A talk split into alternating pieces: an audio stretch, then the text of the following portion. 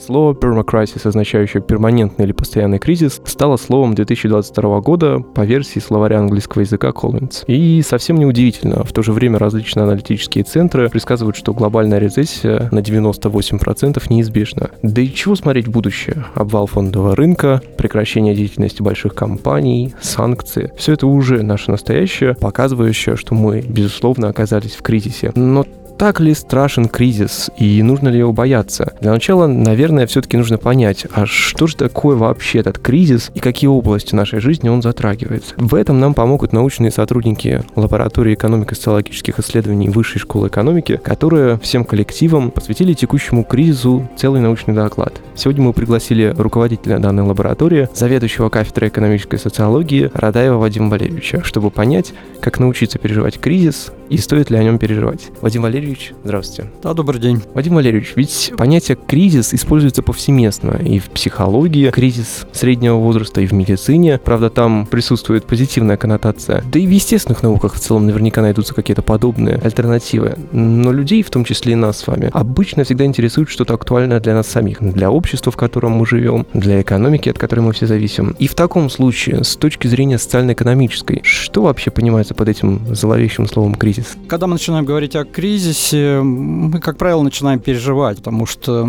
кризис для нас является чем-то таким неприятным. А насколько он ужасен, а, на самом деле надо понять, что кризис – это временная ломка сложившегося порядка. Каждое слово важно. Это действительно слом сложившихся каких-то трендов, но в то же время слом временный. Он может возникать в результате каких-то внешних шоков э, или каких-то накопленных внутренних противоречий, но кризисы приходят э, и уходят совершенно неизбежно.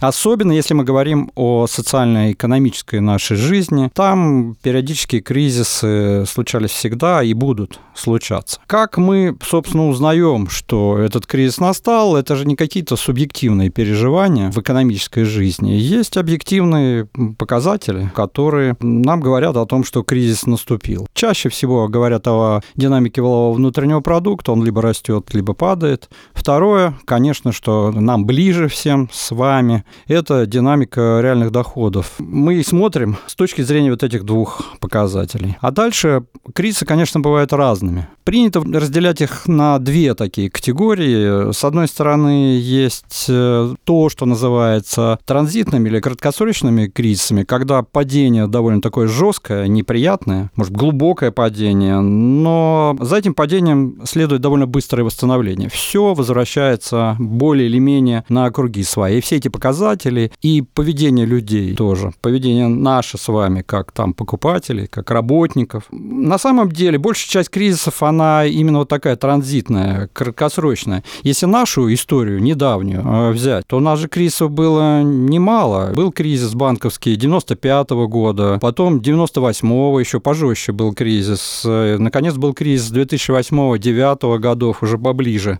к нам. И все они были транзитными. Они все были неприятными, были порой достаточно такими глубокие падения, но смотришь э, через год-два, не более, все восстанавливалось менялось. И, в принципе, и люди тоже начинали вести себя примерно так же, как вели до этого кризиса. Но, с другой стороны, есть второй тип кризиса. Это кризис перманентный, вот вы как раз э, упомянули, с них начали, или долгосрочные кризисы, которые могут быть, конечно, более сглаженными такими, но в то же время более продолжительными, растянутыми во времени, ну, с какими-то внутренними там флуктуациями, конечно, но которые оказывают куда больше влияния на нашу жизнь, на всю эту динамику, на тренды. И здесь у нас тоже есть примеры. Возьмем события вокруг 92 -го года, которым предшествовал развал советской экономики, фактически развал, и последующие реформы, которые называли шоковой терапией. Конечно, это была встряска, ну, будь здоров, э, какая, которая была не просто какая-то короткая, одномоментная, но которая фундаментальные изменения произвела, ну, на долгие, на долгие годы.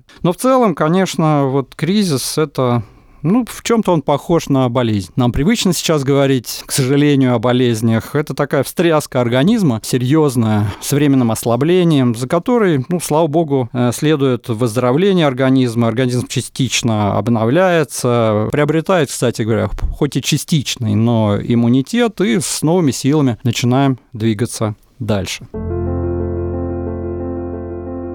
А что касается текущего кризиса, который мы сейчас все переживаем, когда он начался? Это тот самый краткосрочный кризис или перманентный? Есть ли, может быть, какая-то точка отсчета? Ну, нынешний кризис явно относится ко второму типу. Это кризис долгосрочный. Когда он начался, тут еще люди спорят. Кто-то начинает аж с 2012 года, с рецессии. Но, как правило, мы отсчитываем все-таки от года 2014, когда мы получили первый пакет международных санкций. И его особенность, на самом деле, не только в длительности. Смотрите, с 2014 года уже 8 лет прошло, но он также связан с более сложной комбинацией разных причин. Конечно, здесь есть причины экономические, связанные с э, разными диспропорциями пропорциями в экономике. Но на эти экономические причины э, наслоились э, причины эпидемиологические, когда пришла пандемия, и причины геополитические, связанные с, с теми же санкциями. И, в общем, это такая серия получилась, не один шок, да, а серия внешних шоков. Внешних, ну, по отношению к экономике. То есть сначала вот рецессия, потом международные санкции, связанные с присоединением Крыма, потом пандемия в 2020-2021 году, потом специальная военная операция, еще более жесткие санкции, сейчас уже аж десятый пакет готовится. И все это наслаивается друг на друга, порождает такие кумулятивные эффекты, которые уже разорвать на самом деле невозможно. Это все такое идет единым потоком. Но э, ясно, что у этой ситуации будут и долгосрочные последствия, что многие эффекты, они не сразу проявляются, они имеют отложенный во времени характер, и который мы сейчас даже оценить-то толком не можем как вот этот кризис проходил, надо сказать хотя бы вкратце, с экономической, мы, мы говорим с социально-экономической точки зрения сегодня, в чем он проявлялся? Ну, смотрите, до 2014 года тот же воловой внутренний продукт и, кстати, реальные доходы населения, ну, росли. Сначала быстро, потом помедленнее, но все же. И вот с 2014 по 2016 год этот самый прирост валового внутреннего продукта опускается фактически до нуля, а э, реальные доходы, динамика их вообще уходит в минус почти по 3% в год. Это уже неприятно. И, кстати, валовой продукт в 2015 году тоже падал. Дальше вроде бы, дальше начинаются некоторые качели такие своего рода, потому что в 2017-2019 годах вроде бы ситуация так относительно стабилизируется, и ВВП потихоньку растет 2-3%, и вроде доходы начинают так шевелиться от нуля к, в плюс. И вот, как говорят, казалось, что мы отталкиваемся от. И вот мы вроде бы отталкиваемся, но тут наступает пандемия пандемии. Приходит до 2020 год, и опять все падает. И тот, другой показатель на, на 3% за год опять падает. Значит, э, проходит год, и в 2021 году, 2021 год нас опять обнадеживает. Опять вроде бы и валовой продукт прирастает, и реальные доходы, плюс 3, а уже не, не минус 3. Ну, знаете, что надежда жила недолго, и с разворачиванием э, специальной военной операции, введением международных санкций, вот в связи с уходом многих глобальных глобальных участников рынка и разрушением логистических связей, и вот всего того, что мы сейчас наблюдаем, конечно, ситуация а, ухудшилась, и опять мы пошли в минус и по валовому продукту, а мы ожидаем там в пределах 3%, э, что он все-таки упадет. Не так, как э, предсказывали многие, никакой катастрофы не произошло, но падение все равно есть. И реальные доходы тоже э, падают. Не так, как предсказывалось, такого ужаса не произошло, но падение идет, и вряд ли оно будет краткосрочно. Так что мы видим вот эти такие качели вверх и вниз, но в целом тренд последних лет все-таки скорее отрицательный. Любой кризис, включая этот, это не только упоминаемые вами макропоказатели, но и непосредственно наша повседневная жизнь. Насколько сильно настоящий кризис на нее влияет? Могут ли как-то социальные ученые отслеживать это? Ну, конечно, вы правы. Нас с вами интересуют в большей степени не вот эти не макропоказатели, а как живут люди, как э, это изменение, довольно серьезное изменение ситуации отразилось и отражается на жизни россиян. И именно поэтому мы, эконом-социологи, мы идем к людям, да, мы используем статистику, но мы также проводим опросы, чтобы понять, как люди это воспринимают сами, что они ощущают и что они делают. То есть, что произошло с материальным положением за этот год э, россиян, их самих, их семей? От чего им приходится отказываться? Что они пытаются сохранить, э, что бы то ни было, несмотря на все трудности? Как эти трудности сказываются на их здоровье, а не только на кошельке, да, физическом, э, эмоциональном их состоянии? Что они ожидают от будущего? Вообще в состоянии не планировать сейчас в этой ситуации неопределенности свое будущее? Вот здесь действительно мы только что завершили или завершаем а, совершенно новое большое исследование. Мы — это лаборатория экономико-социологических исследований Высшей школы экономики, э, где мы вот на эти и многие другие вопросы пытаемся ответить об изменениях в повседневной жизни людей, ну, если они происходят. Как мы это делаем? У нас есть данные свежего специального опроса российского населения, репрезентативного, который был э, проведен по нашему заказу исследовательской группы «Циркон» в октябре 2022 года. Как раз очень подходящий момент. И Кора будет готов и обсуждаться наш доклад, который будет называться «Как россияне справляются с новым кризисом. Социально-экономические практики населения». Он откроет новую э, серию научных докладов факультета социальных наук, ну и наш доклад будет первым. Вот, а что произошло? Ну, обо всем не расскажешь сейчас, но я приведу три примера, которые мне кажутся важными. Первое, изменилось ли материальное положение населения, ну, в самооценках э, самого населения. Потому что мы, говоря о кризисе, всегда ожидаем ухудшения, и многие начинают драматизировать, ну, как бы, да, все пропало и упало. Данные же статистические, в нашем случае опросные, они позволяют посмотреть ну, более трезво и понять, что не все плохо и также не все хорошо. Да? И в этом случае оказалось, что материальное положение более половины российских семей в 2022 году, по их оценкам, э, не изменилось. Но это означает, кстати, что у многих оно изменилось. И, и у тех, кого оно изменилось, там вдвое больше тех, у кого оно ухудшилось по сравнению с тем, у кого оно улучшилось. То есть в приростной части динамика все-таки негативная. А еще, а когда мы начинаем спрашивать о будущем, как вы думаете, что произойдет там через, э, скажем, 12 месяцев с вашим этим материальным положением, то там, с одной стороны, оценки более сбалансированные, примерно равная доля тех, кто считает, что будет лучше и хуже, но резко возрастает число э, тех, кто затрудняется ответить. Ну, потому что ситуация крайне неопределенная. То есть, когда текущее положение оценивают, его оценивают все. Затруднился один из ста, один процент. Да? Когда о будущем спрашиваем, там затруднилось 23%, считайте, каждый четвертый. Вот. Еще, ну, в принципе, большинство, более половины, они не отчаиваются и считают, что и через 12 месяцев э, смогут обеспечить себя и свою семью сам необходим. Был такой еще специальный вопрос. Но четверть опрошенных все-таки считают, что вполне вероятно они не смогут это сделать. И это немало. То есть это не означает в итоге, что ничего не происходит, да, но говорить, с другой стороны, что все плохо и у всех все плохо, ну, тоже нельзя, потому что это не так. Это был первый пример. Второй пример про здоровье, потому что кризис, предположительно, конечно, бьет не только по кошельку, по доходам. Нам важно понимать, как люди себя чувствуют еще физически и психологически. Так вот, Здесь тоже более половины россиян заявили, что их физическое и психологическое самочувствие в 2022 году, а мы в конце года, считайте, опрашивали уже, оно не изменилось. Но при этом у одной трети произошло ухудшение и физического, и психологического состояния, и это немало. И вот, скажем, в 2022 году треть россиян говорит о том, что испытывали в течение года нервное расстройство, депрессия или плохое эмоциональное самочувствие. Причем за год эта доля, по сравнению с 2021 годом, эта доля не несколько подросла. И, кстати, это связано с последствиями ковида. Там четкая связь с теми, кто ковидом переболел. Ковид вроде как бы ушел, а последствия-то его и на здоровье тоже влияния остались.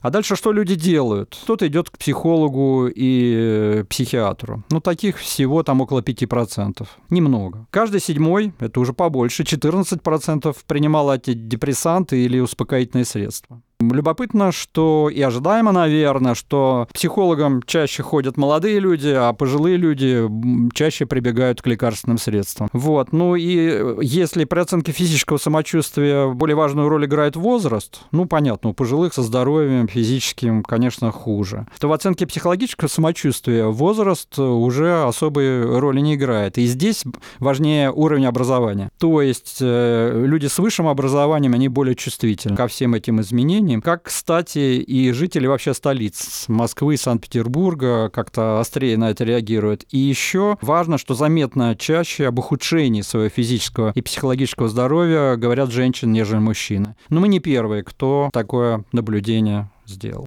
Ну и, наконец, наиболее значительный разрыв, конечно, все-таки по уровню материальной обеспеченности. У малообеспеченных, у бедных семей проблемы со здоровьем по всем линиям случаются чаще. Ну и вот третий пример я бы привел, это как люди пытаются справиться с этими трудностями, а они пытаются, конечно. Так вот, здесь мы разделяем два рода практик. Реактивные и проактивные. Под реактивным мы понимаем практики, когда люди под давлением кризиса отказываются от чего-то, ну, от приобретения каких-то товаров, от каких-то видов деятельности. А проактивно это когда люди ищут дополнительные возможности для того, чтобы свое положение улучшить, в том числе материальное положение. Так вот, что мы выяснили? Почти двум третям респондентов за этот год, 22 за предыдущий уже теперь 22 год, приходилось чем-то жертвовать. От чего чаще всего отказывались? От запланированных крупных покупок, раз, от путешествий, период отдыха и отпуска, понятные причины, и от посещения развлекательных мероприятий и заведений, тоже понятно. В большей степени в эти в такого рода реактивные практики были вовлечены пожилые, опять же, женщины, малообеспеченные группы, жители крупных э, городов. Ну и вот эта необходимость от чего-то отказываться, она была тесно, то есть статистически значимо, связана с ухудшением материального положения, с одной стороны, и психологического самочувствия респондента с другой. Ну, можно предположить, что первое, ухудшение материального положения – это причина, а психологического состояния – следствие вот этой ситуации, ну, необходимости, вынужденности от чего-то отказываться.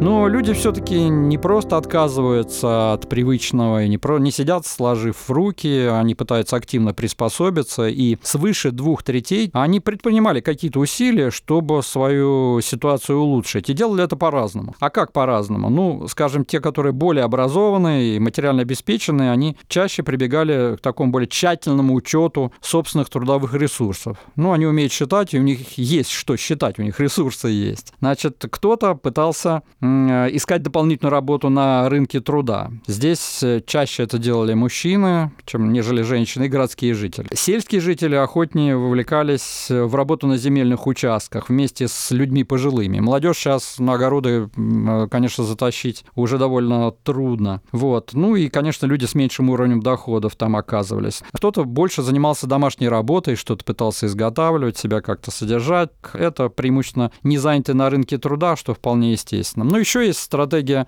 несколько процентов населения, в основном горожане, они продавали или сдавали в наем как какое-то свое имущество. Ну, их немного, потому что для того, чтобы что-то сдавать или продавать, надо это имущество на секундочку иметь. Вот. И в целом большинство перечисленных практик, конечно, связано с ухудшением положения. То есть это истории в основном вынужденные.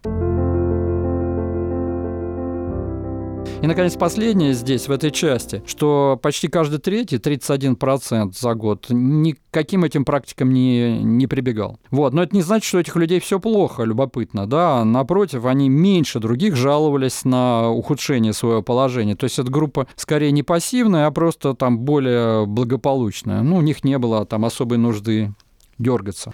А, какие такие общие выводы можно ли сделать сейчас? Насколько страшен этот кризис? Насколько нам надо переживать? Ну, переживать, наверное, нужно, но все же. Все-таки мы увидели, что большинство россиян пока ну, по крайней мере, пока они не ощутили значимых изменений вот своей повседневной жизни под воздействием всех этих э, неприятных э, эффектов. Более половины, какую сферу не возьмешь, указывает на то, что ситуация не изменилась. Но действительно, все-таки негативный тренд есть. Те, кто говорит об ухудшении, я повторю еще раз, в два раза больше, чем те, кто говорит об улучшении своей ситуации. Но в целом мы понимаем, что вопреки некоторым таким алармистским прогнозам, пока россияне по-настоящему масштабного влияния на свою повседневную жизнь, вот этой социально-экономической сфере, мы же не про все здесь с вами говорим, они пока что не ощутили. А вот неопределенность ожиданий их в отношении будущего весьма высока. И большинство, кстати, планировать на будущее, в общем, сейчас не в состоянии. Или не планируют, или планируют на какие-то, ну, совсем короткие сроки. Но при этом около двух третей все-таки свои привычные, какие-то привычки корректируют и что-то предпринимают. Для того, чтобы э, улучшить эту э, ситуацию. Ну, не обязательно отказываясь, еще раз скажу, от каких-то вещей в потребительской сфере. Чаще сокращают, не отказываются, по крайней мере, пока от потребления, от чего-то. Меньше, конечно, сокращают покупку лекарств, медицинских услуг и вообще то, что связано с предметами первой необходимости. Они всегда падают последними. Но в целом, в любые кризисы, и в этот кризис, он не будет исключением. Мы это скоро увидим. Происходит то, что называется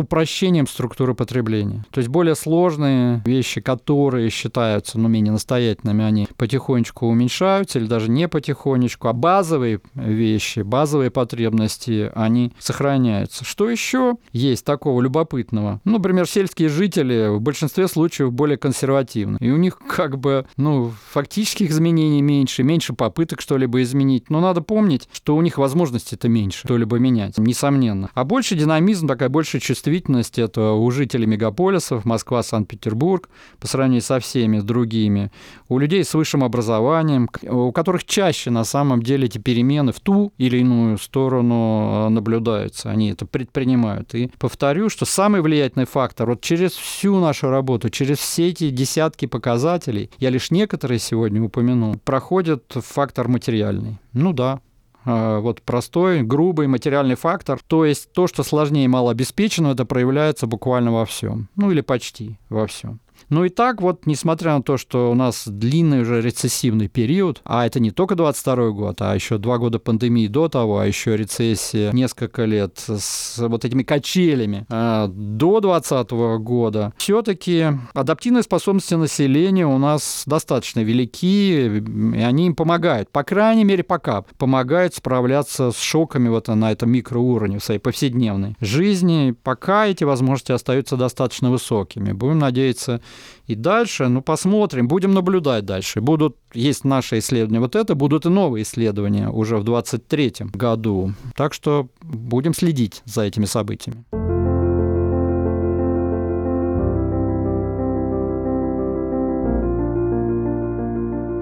В подкасте «Что мы будем дальше обсуждать?» как раз приближаясь к концу. А дальше мы более детально будем обсуждать, вот как люди, наши россияне, переживают этот кризис. Я сегодня такую общую картинку нарисовал. А дальше мы можем и пойдем так вглубь и обсудим, как, например, меняется финансовое поведение людей. Ну, скажем, что вообще лучше делать в кризис, сберегать или тратить? Не столь очевидный вопрос, что реально происходит. Как меняется поведение потребителя? Ну, еще один пример. Многие, э, значит, глобальные компании ушли и утащили с собой привычный для многих из нас товарный бренд. Значит, параллельный импорт от, ну, отчасти закроет бреши, но только отчасти. Что дальше произойдет? Следует ли ожидать наплыва подделок э, и вот всякого контрафакта? Наш опыт подсказывает, что в кризисе происходило именно так, и вот как к этому ко всему относиться и к подделкам, и к тем, кто их э, распространяет и производит. Кто лучше справляется с кризисом, например, самозанятые или наемные работники? Отдельная такая история. Все-таки вернуться более детально к вопросу о том, что со здоровьем происходит наших э, людей, психологическим состоянием, кто более устойчив, кто менее устойчив. Почему, например, более чувствительны к изменениям оказываются женщины, нежели мужчины? Как эта ситуация зависит от возраста? Есть ли какие-то поколенческие сдвиги? Вот эти и многие другие вопросы, мы хотим о них рассказать, Э, хотим поделиться.